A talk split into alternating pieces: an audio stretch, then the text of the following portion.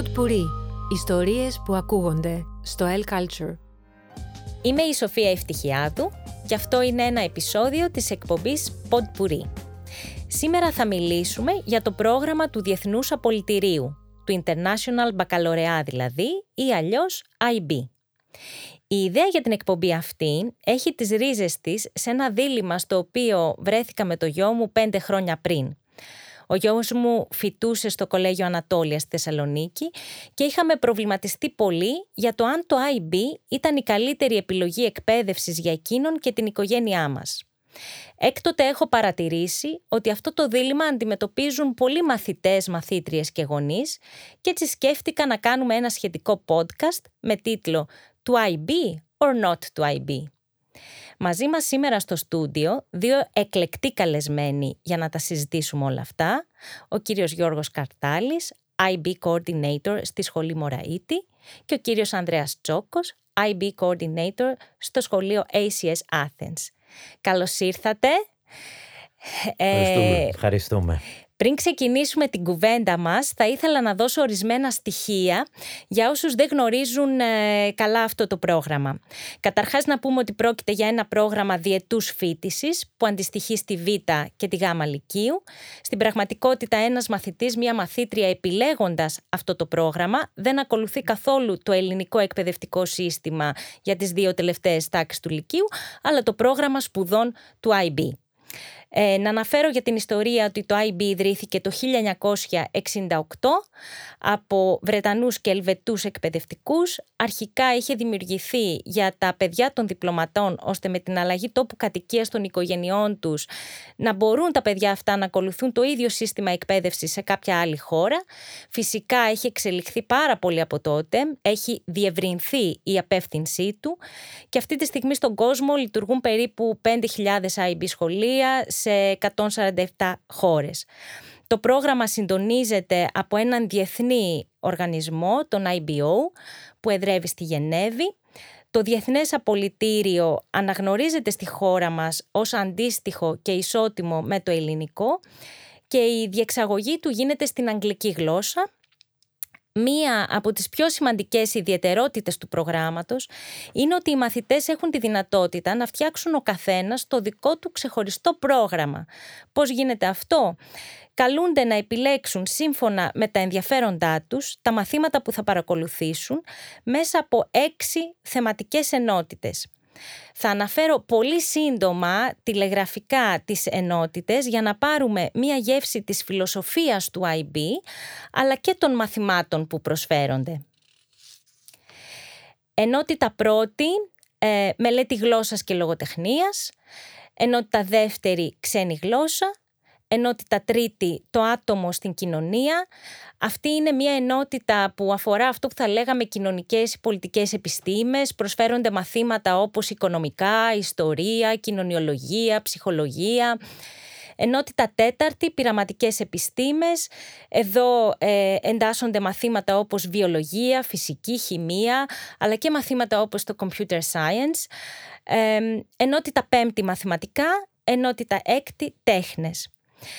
Ε, οι μαθητές ε, επιλέγουν ένα μάθημα από κάθε ενότητα. Στις τέχνες δεν είναι υποχρεωτικό, αν και είναι από τα μαθήματα που είναι αρκετά δημοφιλή στο IB.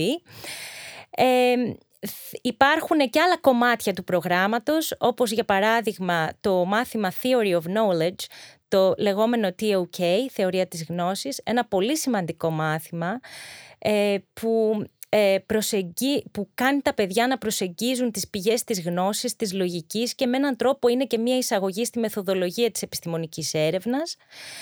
Και υπάρχει και το λεγόμενο extended essay, το εκτεταμένο δοκίμιο, όπου οι μαθητές επιλέγουν ένα θέμα της αρεσκίας τους, ε, κάνουν την έρευνά τους, διατυπώνουν ένα ερώτημα, μια υπόθεση εργασίας, κάτι διόλου αυτονόητο για μαθητές 17 ετών και γράφουν ε, ε, την εργασία τους που έχει έκταση περίπου 4.000 λέξεις.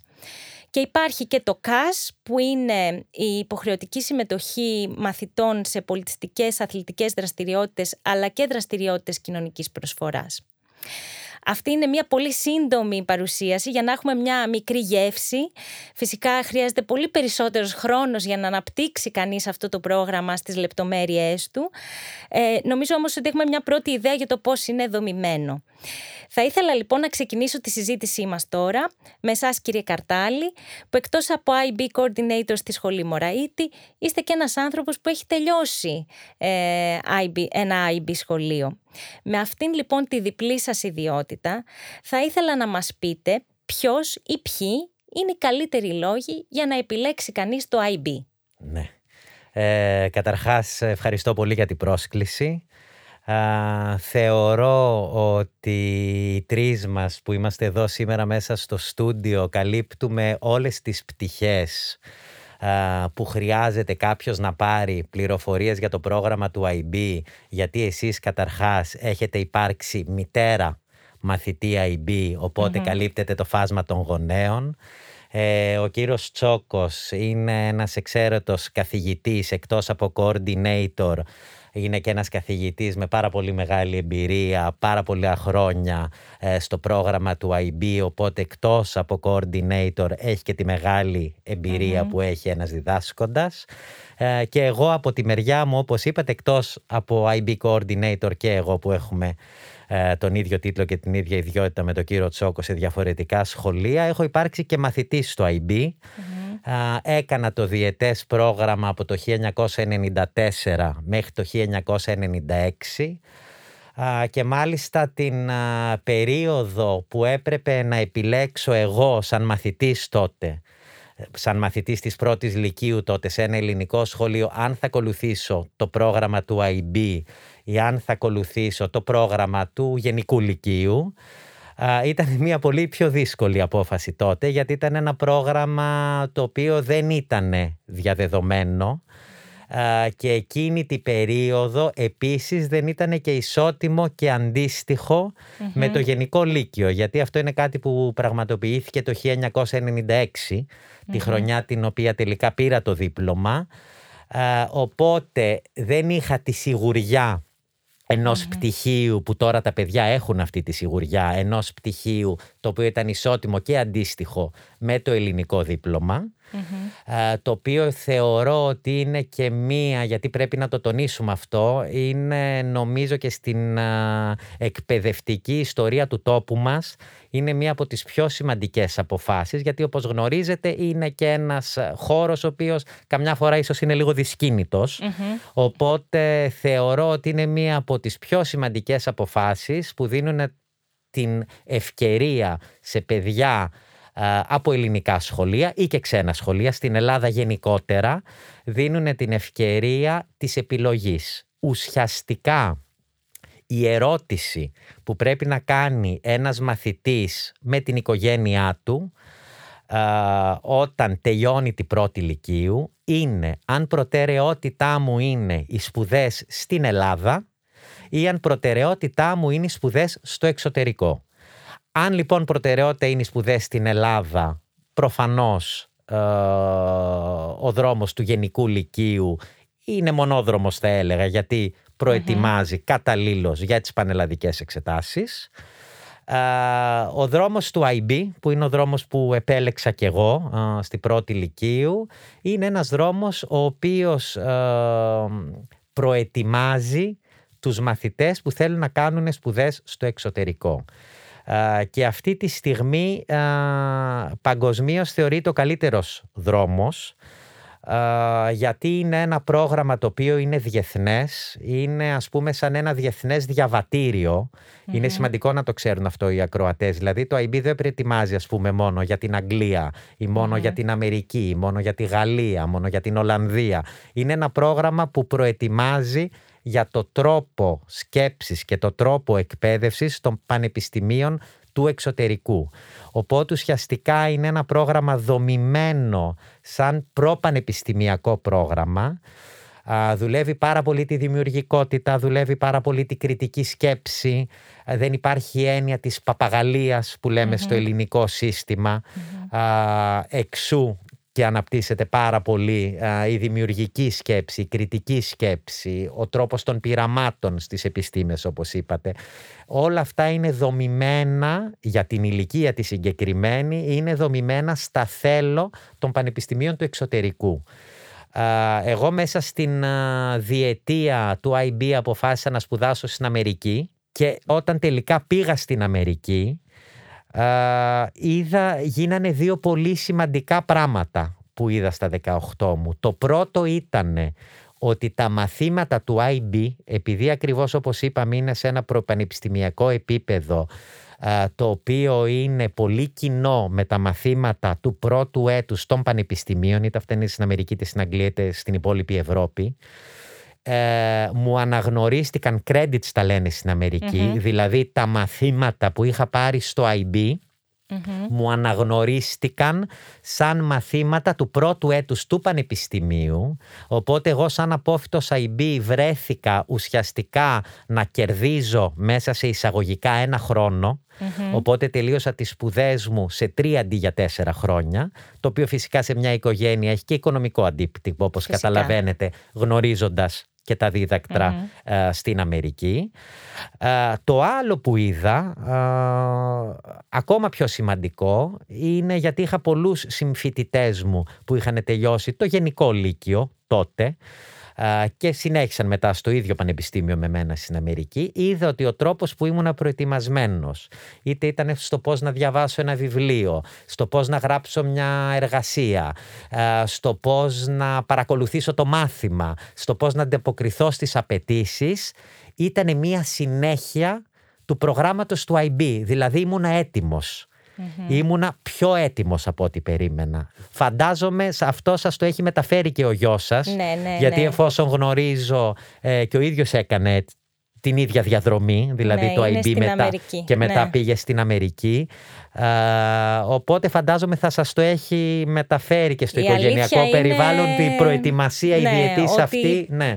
Πάνε τα παιδιά πολύ προετοιμασμένα και νομίζω ότι στο πρώτο έτος δεν δυσκολεύτηκε καθόλου. Δηλαδή Έτσι είναι, ναι. ήταν ε, ίσως πιο ε, ξεκούραστη χρονιά από τις χρονιές στο IB, αυτό μου είχε πει. Α, ακριβώς το ίδιο ήταν πιο ξεκούραστο τα δύο πρώτα έτη, ήταν πιο ναι. ξεκούραστα από την διετία του IB. Οπότε αυτό νομίζω ότι τα, τα λέει και τα δείχνει ναι. όλα. Ναι. Και υπάρχουν και έρευνες νομίζω που ε, κύριε Τσόκο υπάρχουν και στατιστικά στοιχεία για όλα αυτά έτσι δεν είναι; Ναι. Ακριβώς. Οι στατιστικές δείχνουν διάφορα πράγματα που είναι σχετικά με αυτό που συζητούμε.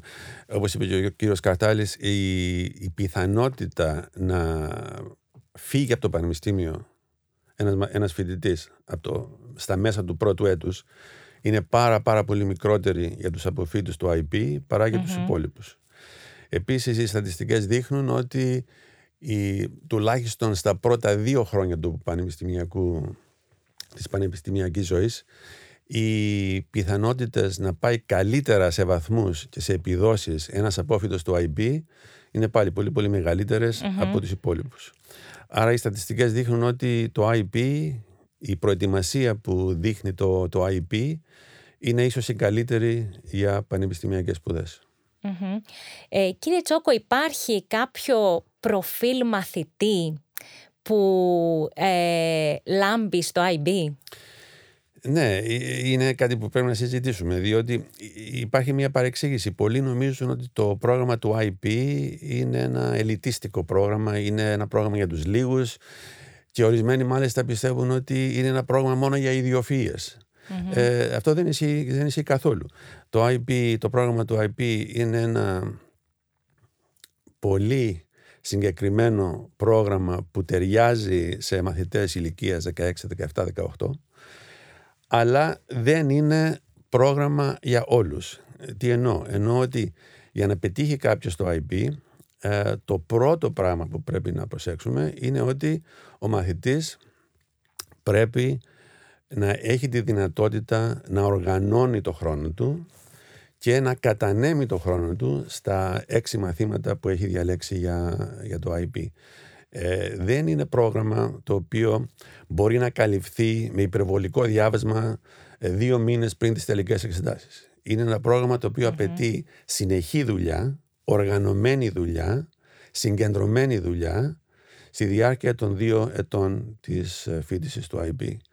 Άρα, εάν κάποιος μαθητής δεν μπορεί να οργανωθεί και δεν μπορεί να διαβάσει συστηματικά, ίσως το πρόγραμμα του IP να μην είναι το κατάλληλο πρόγραμμα για αυτόν τον μαθητη Κύριε Καρτάλη, εσείς στο σχολείο σας, αν δεν κάνω λάθος, κάνετε και μία συνέντευξη που επιλέγετε κάποιους μαθητές για το IB. Ε, σωστά. Ε, ποια είναι τα κριτήρια για να πείτε αυτός ο μαθητής είναι για το IB, αυτός ο μαθητής ε, καλύτερα να συνεχίσει το ελληνικό σχολείο. Κοιτάξτε, ε, δεν υπάρχει πραγματικά μία σίγουρη απάντηση να δώσουμε σε αυτό, αλλά μέσα από αυτή τη συνέντευξη των 15 λεπτών και μέσα από τις ερωτήσεις και τις συζητήσεις που κάνουμε με τους εκάστοτες ε, μαθητές και μαθήτριες ε, βλέπουμε αν το πνεύμα τους ταιριάζει με αυτό που λέμε στο IB International Mindedness, δηλαδή ε, ένα διεθνές πνεύμα το οποίο θεωρούμε ότι τους ταιριάζει στο πρόγραμμα του IB. Όπως θα δούμε και κάποιους μαθητές που το πνεύμα τους και ο τρόπος ε, σκέψης θα τους πούμε ότι είναι καλύτερο ε, να συνεχίσουν στο γενικό λύκειο.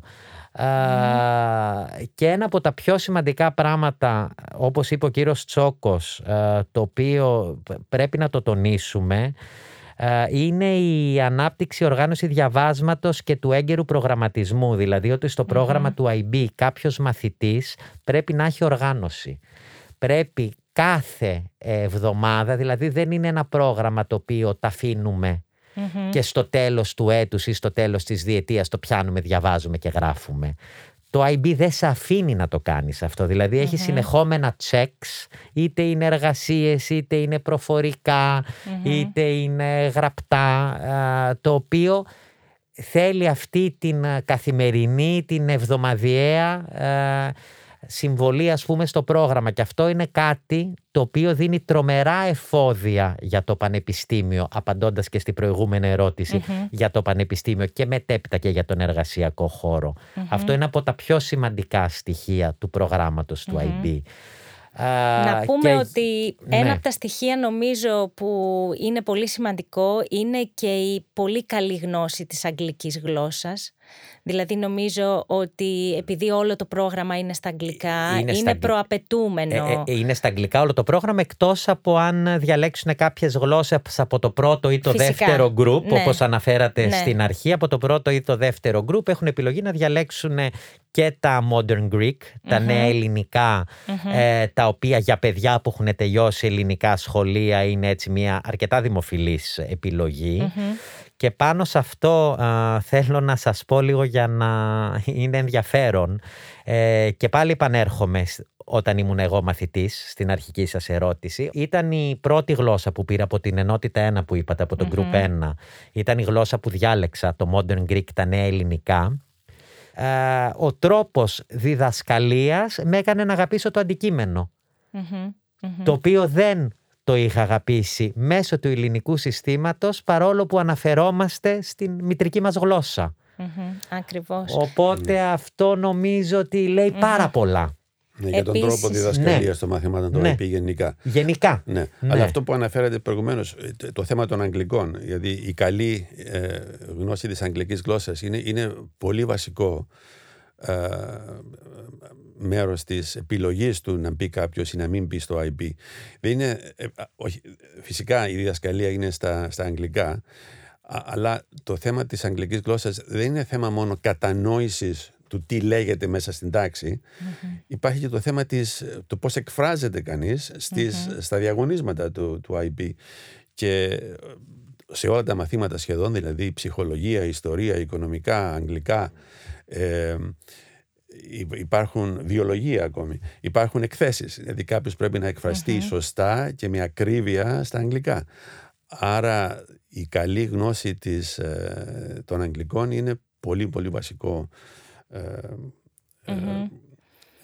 ε, στοιχείο για να μπει κάποιος στο IB. Να πω λίγο από την εμπειρία μου ως μαμά που παρατηρούσα το γιο μου ε, πώς ε, διάβαζε και πώς βίωνε αυτό το πρόγραμμα. μου έκανε πάρα πολύ εντύπωση για παράδειγμα, μιλήσατε για τα νέα ελληνικά κύριε Καρτάλη, μου έκανε πολύ εντύπωση και ο τρόπος διδασκαλίας των νέων ελληνικών και ο τρόπος διδασκαλίας και τα βιβλία της ιστορίας. Στην ιστορία το πρώτο πράγμα που βλέπει κανείς ανοίγοντας το βιβλίο είναι ότι ε, λέει το βιβλίο ενθαρρύνουμε τα παιδιά να διαβάζουν από διαφορετικές πηγές. Όταν τα εθνικά συστήματα παιδείας έχουν μία αφήγηση για την ιστορία. Ε, στο IB παρατηρεί κανείς ότι ε, υπάρχει, ε, ας πούμε, υπάρχουν τα κεφάλαια, υπάρχουν τα γεγονότα και υπάρχουν και οι ερμηνείες των γεγονότων σύμφωνα με διαφορετικές σχολές. Αυτό αυτόματα κάνει το μυαλό ενός παιδιού να σκέφτεται πολύ πιο κριτικά, ανοίγει τους ορίζοντές του και είναι πραγματικά ένα παράθυρο στον κόσμο δίνω αυτό το παράδειγμα που ε, εμένα... Το διεθνές πνεύμα που ναι, λέμε ναι, και η ναι. συνάντηση και με διαφορετικές Ναι, ναι. Και δεν είναι, η προσέγγιση της ιστορίας δεν είναι εθνοκεντρική. Ακριβώς. Ναι, που είναι που είναι η, πολύ μεγάλο ζήτημα. Με, τα, με, τα περισσότερα εθνικά Κύριε Τσόκο, ε, πρόκειται φυσικά για ένα απαιτητικό πρόγραμμα όπως είπαμε και ειδικά ανάμεσα στο πρώτο και το δεύτερο έτος, δηλαδή στο IB1 και IB2, το καλοκαίρι δηλαδή που μεσολαβεί και το φθινόπωρο της δεύτερης χρονιάς στο IB, οι σπουδαστές έχουν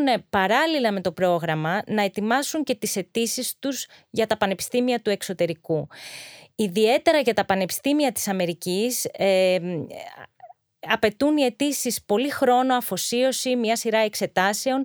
Ποιο είναι το κλειδί για να καταφέρουν οι σπουδαστές να ανταποκριθούν σε όλα αυτά; Αυτό που είπαμε στην αρχή, οργάνωση. Mm. Χωρίς οργάνωση δεν γίνεται τίποτα σε αυτό το πρόγραμμα. Ε, σωστά. Το, το καλοκαίρι μεταξύ του πρώτου και του δεύτερου έτους του IB δεν είναι, τουλάχιστον έτσι λέμε στους δικούς μας μαθητές, δεν είναι ένα κανονικό καλοκαίρι. Είναι ένα καλοκαίρι όπου πρέπει να τελειώσουν ορισμένες εργασίες. Ε, για παράδειγμα μιλήσαμε για το, για το extended essay, το, το εκτενές δοκίμιο, αυτή η, η ερευνητική δουλειά των τες, περίπου 4.000 λέξεις η οποία πρέπει να τελειώσει στο τέλος του καλοκαιριού, ώστε να είναι έτοιμη το σεπτεμβριο ε, εάν δεν γίνει αυτή η δουλειά το καλοκαίρι, τότε τα πράγματα μπαίνουν σε άσχημη τροχιά. Δεν θα υπάρχει χρόνος για την διαδικασία των αιτήσεων στα πανεπιστήμια, δεν θα υπάρχει χρόνος για να παρακολουθήσουν τα υπόλοιπα μαθήματα. Άρα το καλοκαίρι μεταξύ του πρώτου και του δεύτερου έτους είναι ο χρόνος όπου τελειώνει το, το περίφημο extended essay και τελειώνουν επίσης όσο το δυνατό περισσότερα τα λεγόμενα internal assessments που είναι οι διάφορες εργασίες στο κάθε μάθημα που πρέπει να γίνουν και βαθμολογούνται ε, από το IB. Ε, το κάθε μάθημα έχει το δικό του internal assessment που αντιστοιχεί χοντρικά μιλώντας περίπου στο 20% του τελικού βαθμού που θα πάρει κάποιος στις εξετασεις Ε, ακριβώς επειδή τώρα το δεύτερο έτος, το φθινόπωρο του, του δεύτερου έτους του IB ε, συμπίπτει με την περίοδο που θα γίνουν οι αιτήσεις στα πανεπιστήμια και ιδίως οι αιτήσεις στην Αμερική είναι ιδιαίτερα χρονοβόρες ε, για αυτούς τους λόγους πρέπει, ε, χρειάζεται απαραίτητα πολύ καλή και πολύ σοβαρή οργάνωση και σωστή κατανομή του χρονου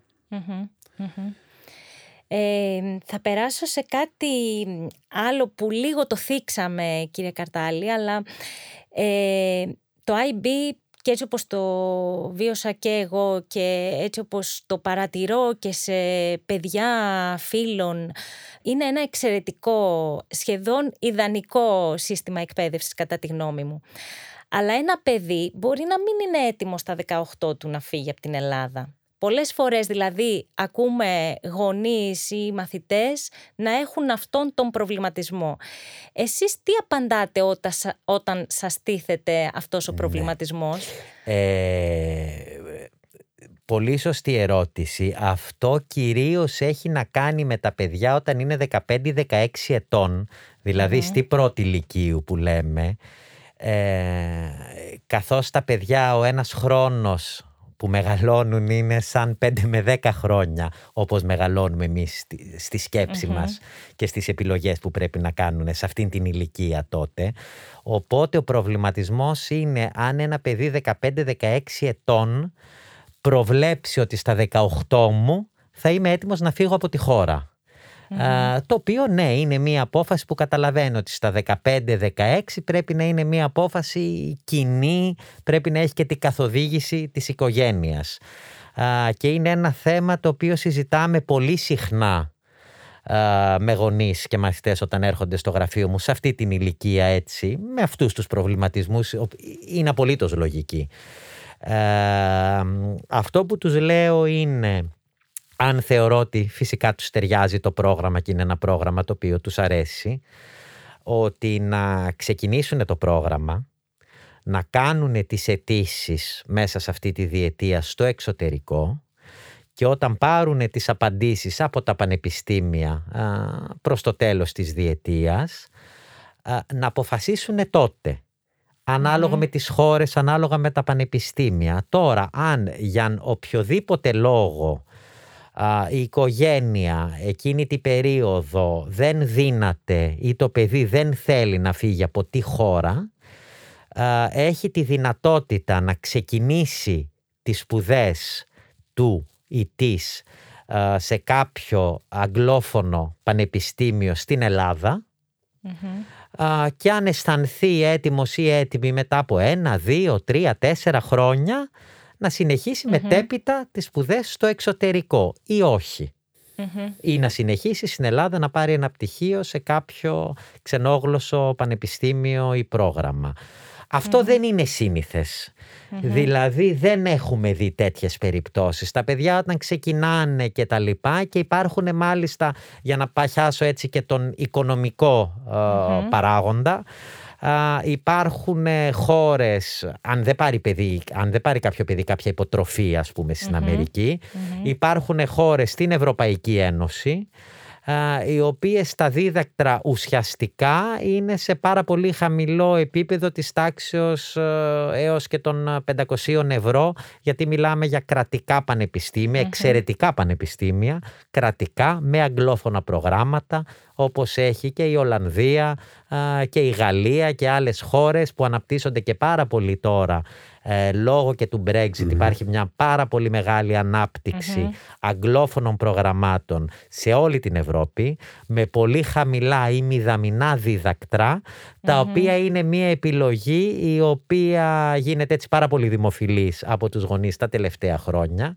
και θεωρώ ότι θα συνεχίσει ε, και λόγω του Brexit να είναι μια πολύ καλή ε, επιλογή. ε, και ουσιαστικά το κόστος, αυτό μου λένε οι οικογένειες και το μεταφέρω και εγώ στις mm-hmm. οικογένειες οι οποίες σκέφτονται το πρόγραμμα του IB, το κόστος ουσιαστικά είναι σαν το παιδί να πηγαίνει να σπουδάσει κάπου εκτός σε μια σχολή στην Ολλανδία ή στη Γαλλία ή οπουδήποτε στην Ευρώπη. είναι το κόστος τους βγαίνει ίδιο, οπότε οι επιλογές είναι εκεί υπάρχουν, οπότε στο τέλος της διετίας ανάλογα με τα θέλω α, της οικογένειας πάντα μέσα από το Διεθνές Απολυτήριο, δηλαδή το πρόγραμμα του IB, πάντα θα υπάρχει μια επιλογή η οποία να ικανοποιεί τα θέλω της οικογένειας.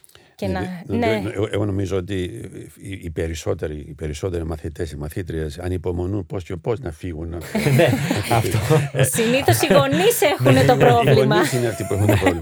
το θέμα, ε, ένα όμως ε, κάτι που πρέπει ίσως να προσέξουν οι γονείς και οι μαθητές οι οποίοι κάνουν αιτήσεις σε πανεπιστήμια του εξωτερικού είναι πρέπει να γίνει μια μικρή έρευνα προτού πάνε εκεί και να δουν πού πάω ακριβώς σε ποια πόλη πάω να ζήσω.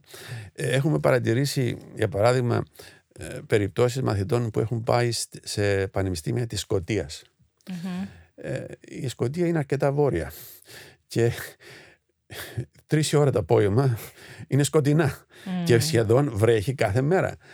ένας άνθρωπος ο οποίος δεν μπορεί να ζει κάτω από αυτές τις συνθήκες δεν θα περάσει καλά σε ένα τέτοιο πανεπιστήμιο. Και επομένως, μάλλον δεν θα πάει καλά και στις σπουδές του. Άρα, ε, είναι απαραίτητο όταν μπαίνει κάποιος στο IB, ακόμη και από την αρχή του IB, να κάνει την έρευνά του για τα πανεπιστήμια που τον ενδιαφέρουν, διότι πρέπει να εξασφαλίσει από την αρχή ότι η επιλογή των μαθημάτων που κάνει, που έχει κάνει, είναι συμβατή με την είσοδο στο πανεπιστήμιο που θέλει. Διότι υπάρχουν περιπτώσεις, έχουμε δει περιπτώσεις όπου ο μαθητής ή η μαθήτρια ε, διαλέγει τα έξι μαθήματα του IB και αποφασίζει στο δεύτερο έτος του IB ότι θα πάει να σπουδάσει ξέρω εγώ, μηχανολογία. Ε, και βλέπει ότι δεν έχει πάρει Ε, δεν γίνεται. Άρα δεν μπορείς να πας στα περισσότερα πανεπιστήμια της Ευρώπης. Στην Αμερική γίνεται. Αλλά στην ευρωπη δεν μπορείς να πας να σπουδάσεις μηχανολόγος, είτε ηλεκτρολόγος μηχανολόγος, είτε οτιδήποτε άλλο, εάν δεν έχεις πάρει ε, φυσική και αν δεν έχεις πάρει μαθηματικά σε ψηλό Άρα είναι πολύ βασικό όταν μπαίνει κάποιος στο IB, όχι μόνο να διαλέξει τα έξι μαθήματα που απλά τον ενδιαφέρουν, αλλά τα έξι μαθήματα που θα εξασφαλίσουν είσοδο σε πανεπιστήμιο, τις αρεσκίες τους. Να πούμε βέβαια ότι για την Αμερική είναι λίγο διαφορετικά τα πράγματα όπως είπατε κύριε Τσόκο ναι. γιατί εκεί τα παιδιά ναι. διαλέγουν το major στο τέλος του δεύτερου έτους υπάρχει λογική ότι στα 18 σου μπορεί να μην ξέρεις ακριβώς τι θέλεις να Σωστά. σπουδάσεις και τα πρώτα δύο έτη ε, στις σπουδές στην Αμερική ε, υπάρχει μια έτσι πολύ ανοιχτή λογική στον τρόπο επιλογής των μαθημάτων. Ε, να πω βέβαια για την Αμερική από τη δική μου εμπειρία γιατί εγώ ήμουνα μια μαμά που είχα πολύ άγχος για το και πώς θα είναι να φύγει το παιδί τόσο μακριά, αλλά και για το οικονομικό κομμάτι, γιατί οι σπουδές στην Αμερική, για παράδειγμα, έχουν ένα πολύ υψηλό κόστος και στα δίδακτρα και στον τρόπο ζωής. Και από την εμπειρία μου και από το γιο μου ο οποίος με πολύ μεγάλη αποφασιστικότητα προχωρούσε σε αυτά που ήθελε αλλά και από συμμαθητές του ε, στην Αμερική πραγματικά υπάρχουν πάρα πολλά πανεπιστήμια. Ε, δεν είναι εξαίρεση ένας καλός μαθητής να πάρει μια υποτροφία Δηλαδή θέλω να το πω αυτό γιατί ε, πριν το δω δεν το πίστευα. Ε, υπάρχουν πάρα πολλά και πάρα πολύ σημαντικά πανεπιστήμια ε, που θέλουν να εξασφαλίσουν καλούς μαθητές ε, στα προγράμματά τους και γι' αυτό δίνουν πολλές υποτροφίες και ένα παιδί που έχει τελειώσει το IB σχολείο ε, έχει πολύ μεγάλες πιθανότητες ε, να πάει πολύ καλά και να κερδίσει και μια υποτροφία. Ακριβώς επειδή και τα πανεπιστήμια από, μεριά, από τη μεριά τους κάνουν τις στατιστικές Οπότε βλέπουν ότι ένα παιδί που έχει ολοκληρώσει το πρόγραμμα του IB έχει όλα τα θέλω που χρειάζεται ένα πανεπιστήμιο. Είναι αυτό που είπε και ο κύριος Σόκος στην αρχή. Έχει όλα τα θέλω που χρειάζεται ένα πανεπιστήμιο για να έχει μια επιτυχημένη πορεία. Θα ήθελα τώρα ε, να θίξουμε και ένα δύσκολο θέμα, αλλά νομίζω ότι είναι σημαντικό να το αναφέρουμε. Ε, κύριε Τσόκο, είναι γνωστό ότι στην Ελλάδα τα παιδιά που ε, φοιτούν στο IB κάνουν και ιδιαίτερα μαθήματα. Ε, και μάλιστα τα ιδιαίτερα μαθήματα ε, είναι και σε πολύ υψηλές ε, τιμές. Πιστεύετε ότι ένας μαθητής του IB έχει ανάγκη τα ιδιαίτερα μαθήματα; Όχι, πιστεύω ότι η, η τεράστια ε, πλειοψηφία των μαθητών του IB δεν χρειάζονται ιδιαίτερα. Απλά στην Ελλάδα υπάρχει η παράδοση του ιδιαιτερου Ε, υπάρχει η παράδοση του φροντιστηρίου. Ε, στα περισσότερα, όπως είπαμε, είπατε εσείς στην αρχή, υπάρχουν πάνω από 5.000 σχολεία του IP. Κάθε χρονιά έχουμε περίπου 180.000 μαθητές που δίνουν τις εξετάσεις του IP. Οι περισσότεροι από αυτούς δεν κάνουν ιδιαίτερα και τα πάνε μια χαρά. Τα καταφέρνουν πάρα πάρα πολύ καλά. Το θέμα είναι να είναι κάποιος, όπως είπαμε πολλές φορές ήδη, θέλει οργάνωση και θέλει σωστή κατανομή του χρόνου. Ε, το θέμα τώρα των ιδιαίτερων είναι, είναι κάπως ευαίσθητο θέμα. Διότι το, το IP παίρνει πάρα πολύ σοβαρά ε, υπόψη το θέμα του academic honesty, δηλαδή της ακαδημαϊκής εντιμότητας. Και εκεί τώρα μπαίνουμε σε κάπως λεπτά θέματα, διότι ε, έχουμε ήδη αναφέρει το, το θέμα των, ε, του extended essay, του εκτενούς δοκιμίου, 4.000 λέξεις. Έχουμε αναφέρει τα internal assessments, οι εργασίες που γίνονται στο, στο κάθε μάθημα. Και τώρα το θέμα που τίθεται είναι αν ο μαθητής κάνει ιδιαίτερα μαθήματα σε ένα, δύο, τρία ή έξι μαθήματα του IB, τελικά το extended essay και τα internal assessments γίνονται από τον μαθητή ή γίνονται από τον καθηγητή που τον βοηθάει; Ε, εάν γίνονται από τον καθηγητή που τον βοηθάει, ε, τίθεται θέμα academic dishonesty. Ε, και εάν ανακαλύψει το IB ότι έχει συμβεί αυτό το πράγμα, τότε οι πιθανότητες είναι μεγάλες ο μαθητής ή η μαθήτρια να μην πάρει το δίπλωμα του IB. Άρα το θέμα των ιδιαίτερων είναι δύσκολο θέμα. Φυσικά, ορισμένοι μαθητές μπορεί να έχουν ορισμένες αδυναμίες ή να παρουσιάσουν ορισμένες αδυναμίες στο δεύτερο έτος του προγράμματος, για παράδειγμα, και να χρειαστούν λίγη βοήθεια. Άλλο είναι η βοήθεια η οποία καλύπτει κενά και ενδυναμώνει το μαθητή και άλλη, άλλο είδους βοήθεια είναι η βοήθεια η οποία είναι ανέντιμη. Και πιστεύω ότι είναι κάτι το οποίο πρέπει να προσεξουν όλοι οι οποίοι θέλουν να μπουν στο IP. Κύριε Καρτάλη, εσείς τι πιστεύετε για αυτό το θέμα; Εγώ πάλι θα ανατρέξω και στην ιδιότητά μου σαν μαθητής, γιατί νομίζω ότι ενδιαφέρει. Ε, εγώ θεωρώ ότι με έγκαιρο προγραμματισμό και καλή ε, οργάνωση διαβάσματος, δηλαδή αυτό που είπαμε στην αρχή, να μην τα αφηνουμε Να μην τα αφήνουμε. Αν έχουμε αυτόν το εβδομαδιαίο προγραμματισμό, ότι αυτή την εβδομάδα έχω αυτά, θα διαβάσω αυτά τα πράγματα, θα τα κάνω, είναι ένα πρόγραμμα το οποίο είναι απολύτως δομημένο για παιδιά αυτής της ηλικίας, δηλαδή των 16, 17, 18 χρονών. Οπότε είναι στην ευχέρεια του εκάστοτε να μην η ύλη και ό,τι έχει να κάνει να μην τον προσπεράσει. Οπότε θεωρώ ότι η συγκέντρωση και αν καταλάβουν από το πρώτο έτος, γιατί το πρώτο έτος είναι το πιο σημαντικό στη κάλυψη της ύλης, αν καταλάβουν από το πρώτο έτος ότι όλο το παιχνίδι παίζεται στο να κρατάμε αυτό το ρυθμό διαβάσματος, ε, ένας μαθητής μπορεί απολύτως, χωρίς καμία βοήθεια ιδιαιτέρων, να ολοκληρώσει τη διετία και να πάρει και ένα πολύ καλό δίπλωμα και να πάει και σε ένα πολύ καλό πανεπιστήμιο που είναι και ο τελικός στόχος. Τώρα, στην κουλτούρα την ελληνική όπως είπαμε, βλέπουμε πολλές φορές ε, παιδιά που ξεκινάνε τα ιδιαίτερα από το δημοτικό ακόμα, στο ναι. γυμνάσιο, στη πρώτη ηλικίου, έχουν κάποια πατερίτσα, ας πούμε, να το πούμε κάποιο ιδιαίτερο.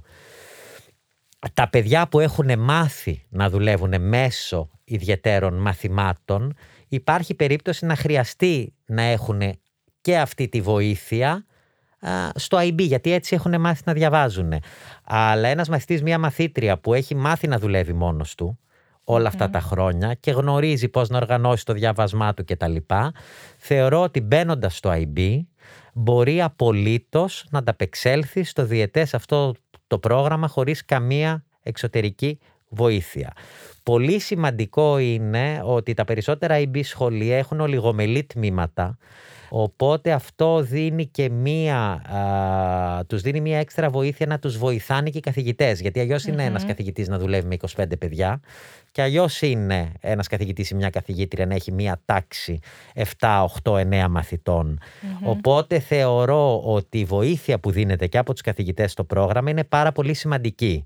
Η σχέση που δημιουργείται μεταξύ ε, καθηγητή και μαθητή σε αυτό το διετές πρόγραμμα του IB μπορεί απολύτως να ανταπεξέλθουν τις όποιες δυσκολίες έχουν τα παιδιά ε, πάνω στην ύλη, στο πρόγραμμα ή οτιδήποτε. Αυτό, είναι πάρα, αυτό είναι πάρα πολύ σημαντικό. Ε, δηλαδή η σχέση που αναπτύσσεται μεταξύ του μαθητή και του καθηγητή στο πρόγραμμα του IB ναι. είναι η βάση της επιτυχίας στο ναι. πρόγραμμα.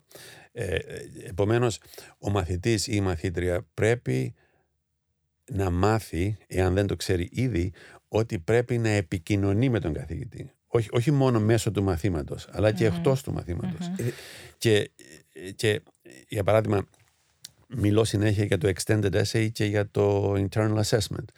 Ε, εάν πεις σε έναν μαθητή ότι αύριο αρχίζεις το internal assessment ας πούμε στη φυσικη που σημαίνει τι; Σημαίνει ότι πρέπει να, να, να δημιουργήσεις ένα πείραμα, να πάρεις αποτελέσματα, να τα αναλύσεις και να τα παρουσιάσεις. Αλλά το πείραμα που θα κάνεις δεν πρέπει να είναι ένα πείραμα το οποίο το διαβάζεις σε ένα βιβλίο, στο, βιβλίο του σχολείου σου για παράδειγμα ή το βρίσκεις αμέσως κάνοντας ε, ένα, μια, μια, ένα Google search στο ίντερνετ. Πρέπει να είναι κάπως original, κάπως πρωτότυπο. Mm-hmm. Πώς ένας μαθητής των 17 ή ακόμα και των 16, πώς θα βρει μια πρωτότυπη ιδέα για ένα πείραμα φυσικής ή για ένα πείραμα χημίας ή βιολογίας; Φυσικά μιλώντας με τον καθηγητή σου, έχοντας μια καλή σχέση, συζητώντας διάφορες ιδέες μαζί με τον καθηγητή ή την καθηγήτρια και με, αυτή την, με αυτό το interaction μεταξύ του, του μαθητή και του καθηγητή δημιουργείται η ιδέα και την φέρνουμε την ιδέα σε μια μορφή που μπορεί να γίνει ένα καλό πείραμα που θα πάρει ένα καλό Άρα αυτή η επικοινωνία με τον καθηγητή είναι βασική στο IP. Ε, είναι αυτή η κουλτούρα ότι ο καθηγητής δεν είναι απέναντί μας, είναι δίπλα μας. Και αυτό δημιουργείται πολύ έντονα στο πρόγραμμα του IB. Δηλαδή και οι μαθητές το βιώνουν από το πρώτο κιόλας έτος ότι δεν είναι με την ε, έννοια την κλασική, την παλιά ότι ο καθηγητής είναι απέναντί μας. Εδώ ο καθηγητής είναι δίπλα μας και έχουμε ένα κοινό στόχο.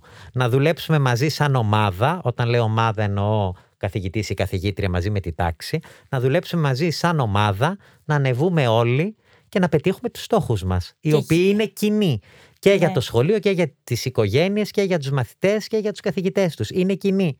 Να πάμε καλά, να αποδώσουμε καλά, να έχουμε μια καλή διετία και να πετύχουμε μαζί τους στόχους μας. Και γι' αυτό πιστεύω ότι η χαρά στα μάτια των καθηγητών όταν Είναι ε, βλέπουν τα αποτελέσματα των μαθητών τους. 5 Ιουλίου, 5 Ιουλίου κάθε, χρόνο ναι. είναι συγκινητικό. Δηλαδή ναι. είναι και οι ίδιοι μέσα από τα παιδιά βιώνουν όλοι μαζί την επιτυχία.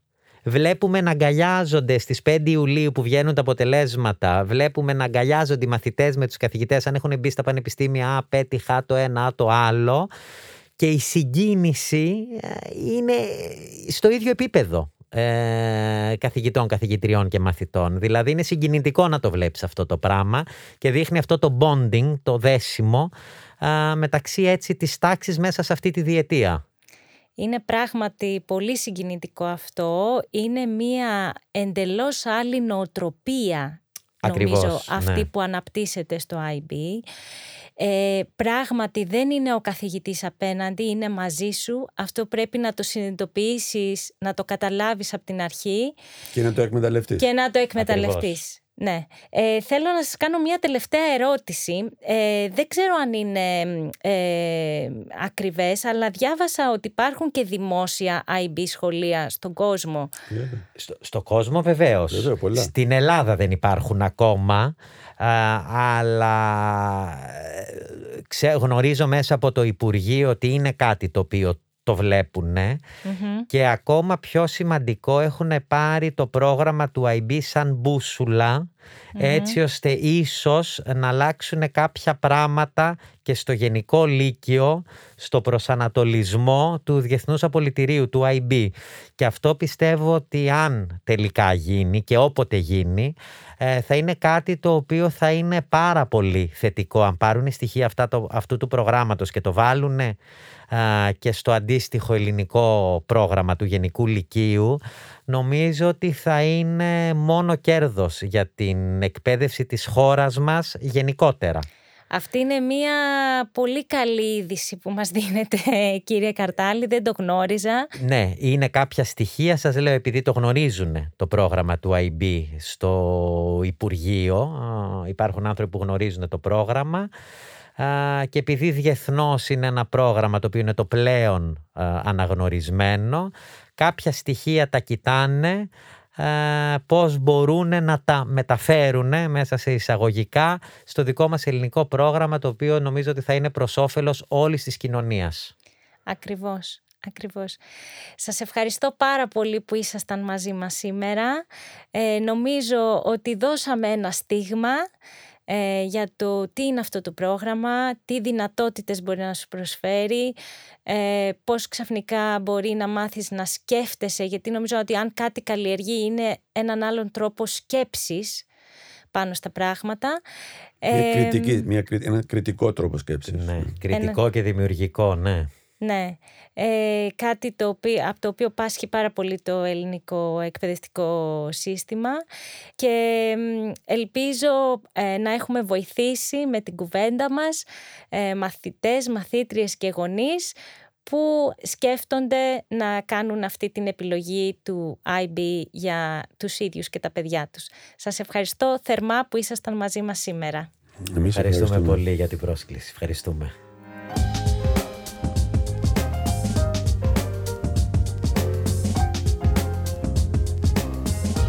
Pod Puri. Ιστορίες που ακούγονται στο El Culture.